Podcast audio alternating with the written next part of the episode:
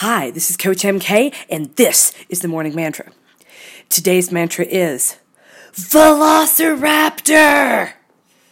Velociraptor! I apologize for the way I sound. I've been in bed sick all day.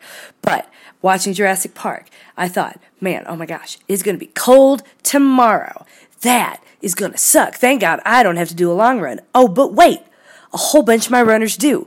Like pretty much all of them, especially the ones that are doing three days at the fair. Have you heard it's 50 miles? Have you heard they're nuts? Because they're nuts. Anyway, so if you are having to run real, real far in the cold tomorrow, maybe this isn't a mantra as much as it is a really, really, really great idea. So when I am kickstarting a run that I really don't want to be in, when I'm mid- midway through a run that I really don't want to complete, I go full velociraptor on it.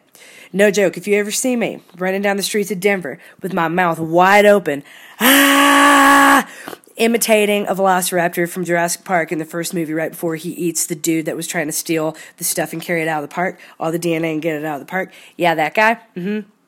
I'm like, I go, ah, and I pretend like, like my flanks are flying open and then I just charge. And usually it's so ridiculous that I laugh at myself because, you know, it's always better when you do this in front of small children and they get really scared and their parents do too. And then you're like, you just feel powerful. Not that I like make, uh, a recommendation or a habit of scaring small children, but just there's just something kind of badass about being like, Velociraptor!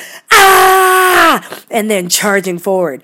And if nothing else, man, you might be a little more interested in completing that run. You are coached. You are loved.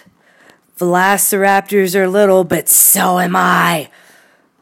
We are all winning at life because we're ferocious, just like a velociraptor.